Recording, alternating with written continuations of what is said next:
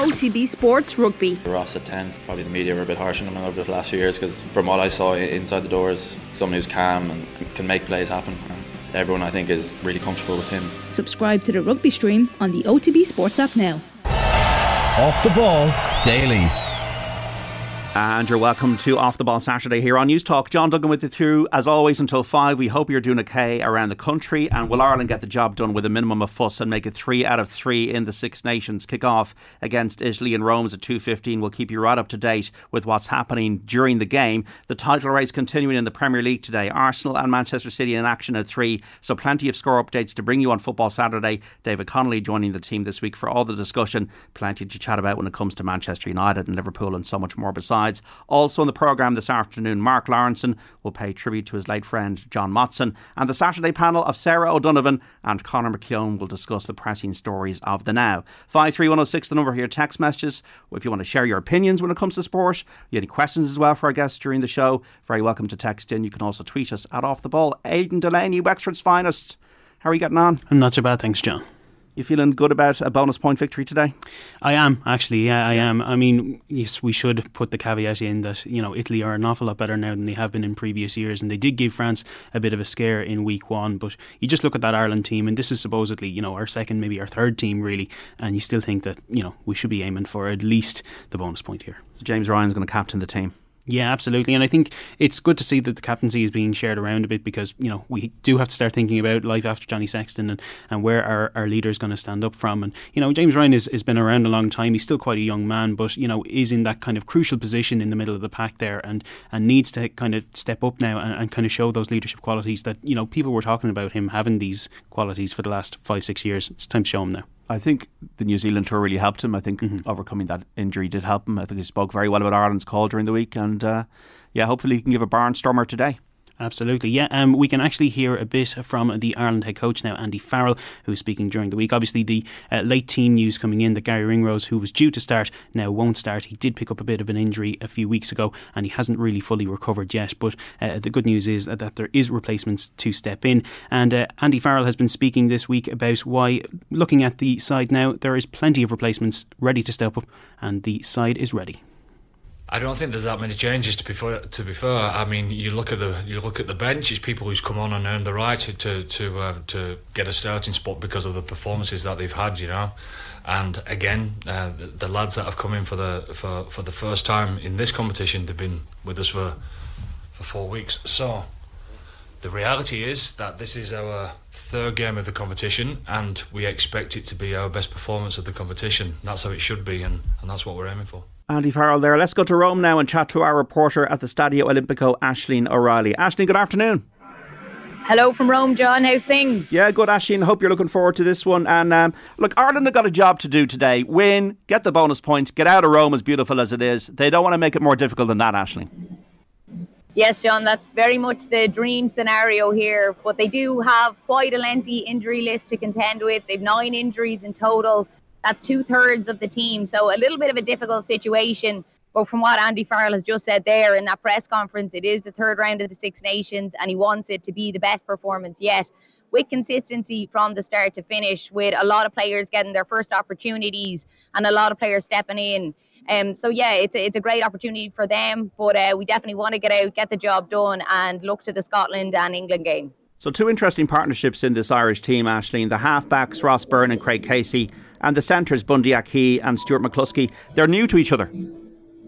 They are, John. Yeah, they're in excellent form as individuals, and they definitely deserve their chances in Ross Byrne and Craig Casey. Their first Six Nations start, you know, for its in uh, Johnny Sexton's injury, really opening the door there for Ross Byrne. And what a story it's been for Ross Byrne. It's really been remarkable from going from being the, the fifth and sixth choice, number 10, to now stepping in in his first ever Six Nations.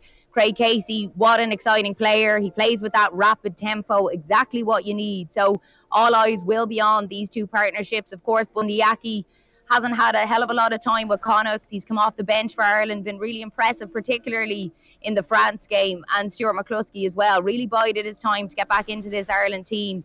He's been so, so solid throughout and he's going to push now to the number 12 position. He came in for Gary Ringrose. Bundyaki Aki pushes the 13. And of course, then it's Jimmy O'Brien on the bench. So that is one of the, the partnerships that's going to be really, really exciting to, to see how they get on today. What's the central message been then from everybody who's spoken this week, Ashleen, be it Dan Sheehan or James Ryan or Mike Catt? I think overall, John, it's it's very much embracing these challenges and disruptions, almost saying, how can we make this a positive? You know, that they have the the lengthy injury list. This may well happen at a World Cup. You know, we we hope not, of course, but you need to be ready for all scenarios and also giving these players their opportunities because they deserve it. You know, training has been intense from what we've been told. The players are really putting their hands up for starting places and that it's very much a squad effort if they're to go on and win this Grand Slam. Now, there is a sense Italy have improved, Ashleen. They beat Wales and Australia last year. They gave France a game in the opening round of this year's Six Nations. So it's not, it's not necessarily a walkover here. No, and that's something that's been consistently mentioned all week that this is not the Italy of old. This is a young, ambitious, talented group of Italian players whose performances in defeats to France and England in the opening two rounds have demonstrated their improvement as a test force head coach Kieran Crowley, you know, he's done a, a brilliant job. You can evidently see the improvement. And you just look for the good news that's coming out of there. The out half, Paolo Garbisi, is back from injury. And then there's star man, one to watch, the fullback, Ange Capuozzo, who's extremely dangerous feet. We know that, John. He's a really exciting talent. So he'll definitely be someone for Ireland to stop today. Have many Irish travelled over there? Always a great rugby weekend. Uh, who have you met out and about in your travels? Oh yeah, it's fantastic, John. Like what a city. It's probably one of my favorite trips that I've done with off the ball. Um, there's been so many Irish. It's hard not to spot an Irish person, to be honest. I've been here since Thursday, and it seems that we're going to have maybe more Irish in the stadium here in the Stadio Olimpico than Italians. Um, there's a great buzz, and yeah, it's been really, really fantastic. So hopefully, there's a big performance today, and another great evening tonight. Okay, we're well gelled. Thanks so much, Ashley. We'll chat to you from Rome a little bit later on. Uh, so, Aidan, um, look, you think what a bonus point victory? Yeah, absolutely. And I think it's the manner of victory as well because we had two great performances so far and you want to keep up that momentum as well. Just kind of scraping over the line like France did in week one. That obviously didn't stand them well when they came here. Um, you need to be putting, you know, a performance on these and really you know, we are one of the best teams in the world now, and we really have to show that today too. So the under 20s, uh, a bonus point win away to Italy, keeping their hopes of a back to back Grand Slam alive. They ran in five tries and all, 44 points to 27 win. Sam Prendergast kicking all five conversions through the post, as well as three penalties in a man and match display. Anne-Marie Donnellan's here as well. You saw that game, Anne-Marie?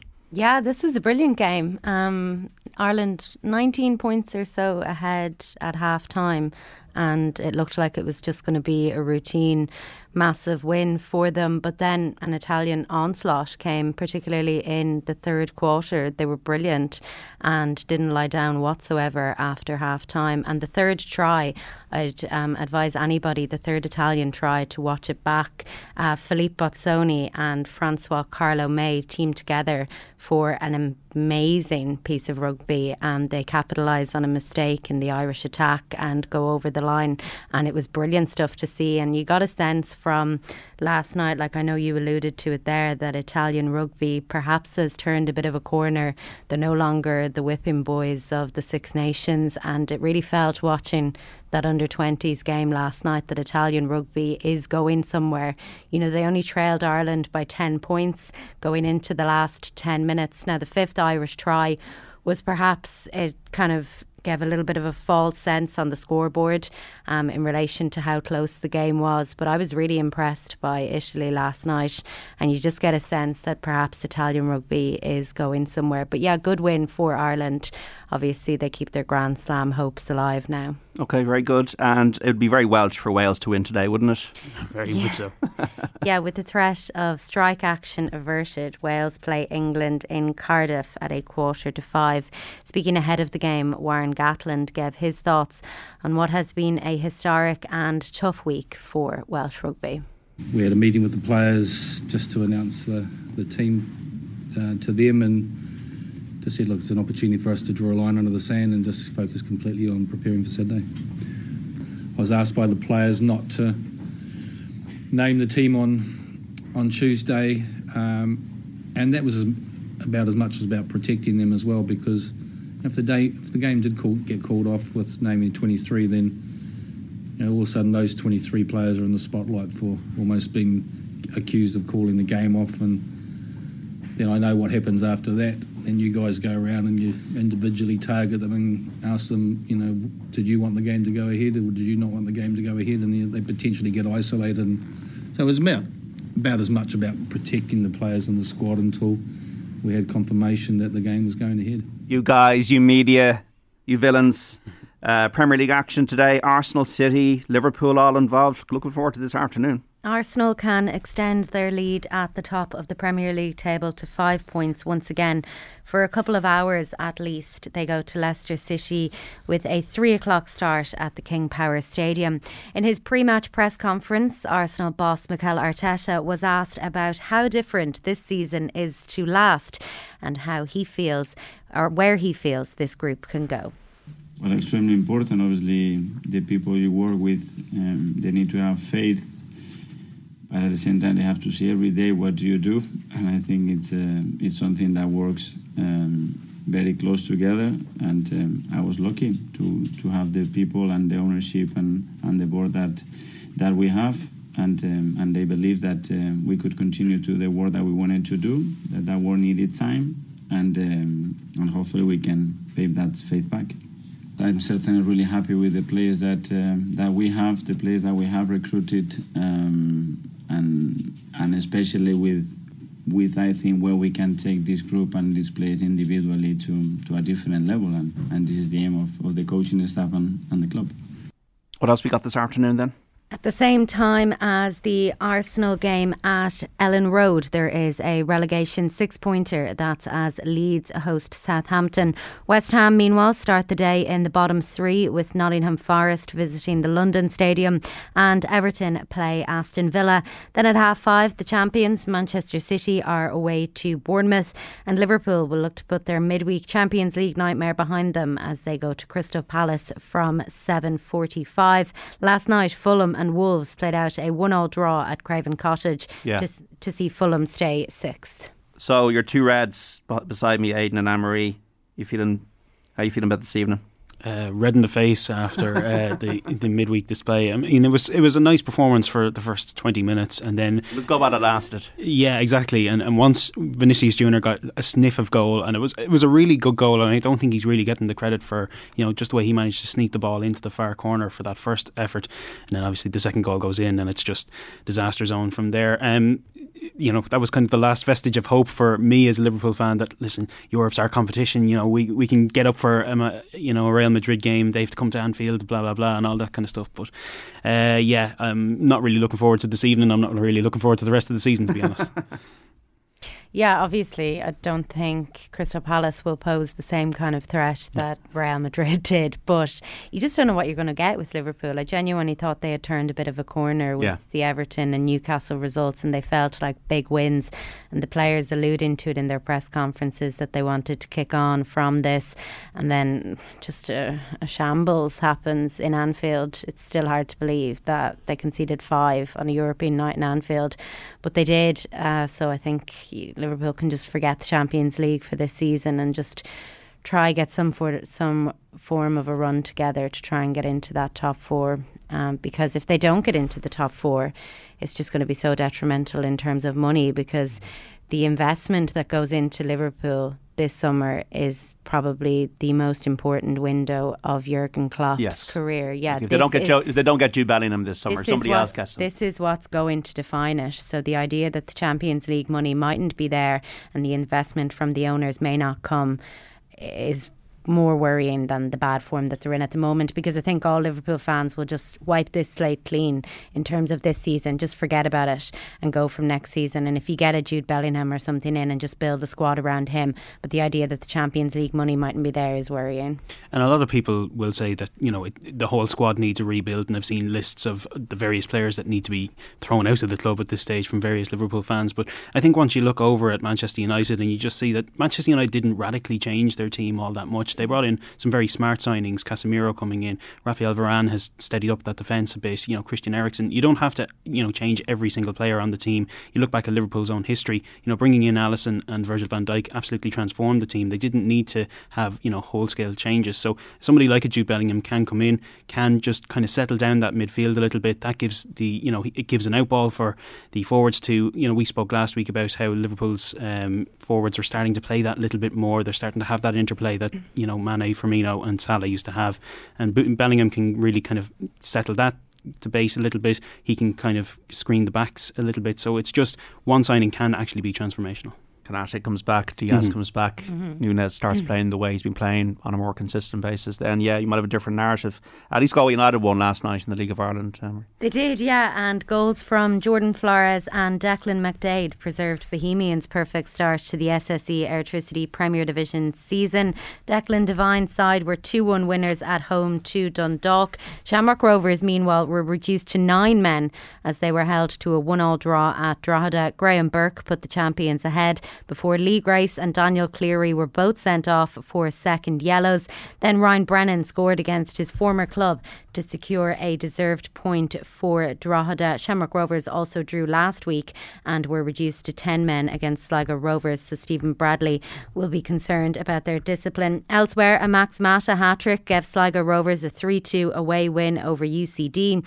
Derry City were 2 0 winners at home to Cork, courtesy of goals from Patrick McEleney and Jordan And St Pat's claimed the Dublin Derby with Noah Lewis scoring the winner in a 1 0 win over Shelbourne. Elsewhere, then, Leo Gaxha scored Kerry FC's first ever league goal. A little bit of history there, but unfortunately for them, they fell to a 3 1 defeat away to Bray in the First Division. Athlone Town were 3 1 winners at home to Finn Harps. Cobh Ramblers beat Wexford 2 goals to 1.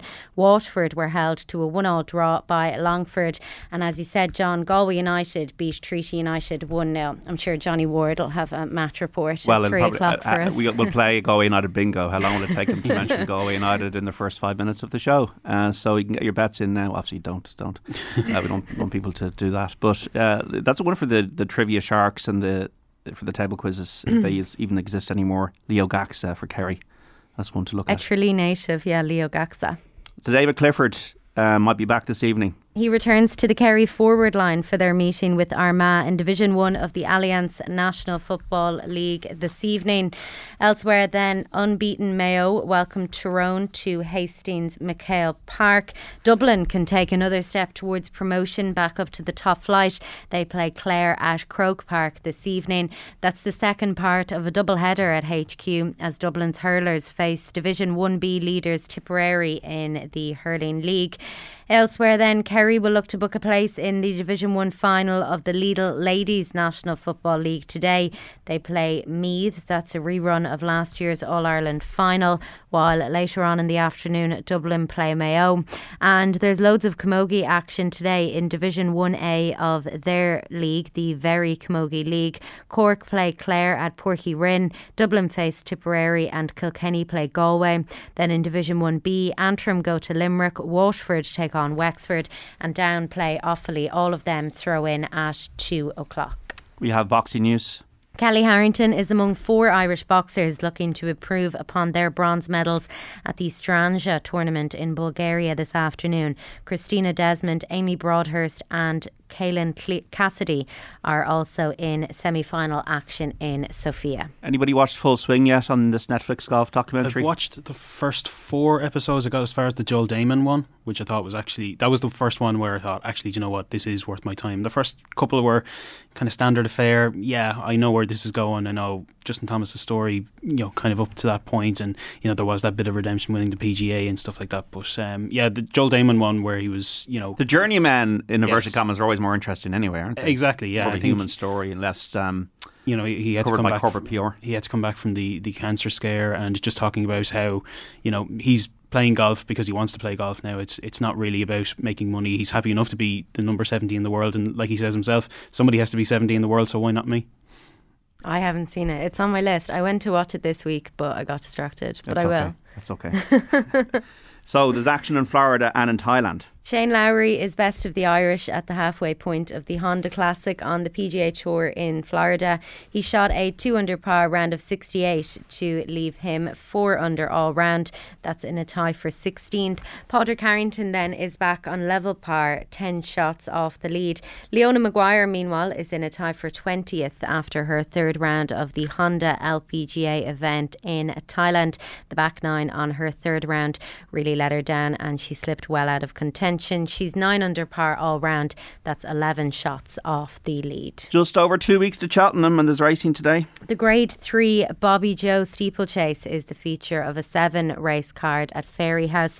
The Willie Mullins trained carefully selected is expected to go off the favourite when that goes to post at 5 to 4. The day's action gets underway in just over 10 minutes' time at 25 to 2. Okay, Anne-Marie Donnellan and Aidan Delaney, thank you so much for the news round. Coventry won Sunderland nil at half time of the championship. Remember, folks, as you're binging on sport this weekend, to pick out your best performance of the weekend, whether it's a player, manager, even the ref, tune into OTB's Instagram page tomorrow evening, Sunday. Leave your selection in the comments under our performance rankings post. If your selection matches our top pick live on Monday's OTB AM, you're in with a chance then of winning a Gillette Pro Glide razor, Skin Guard shaving gel, and Pro Glide refill blades pack. That is the Gillette Labs performance rankings for an effortless finish to your day. Now, after the break is the Saturday panel as we discuss the big sporting topics of the moment with Sarah O'Donovan and Conor McKeown. Off the ball Saturday and Newstalk is back after this.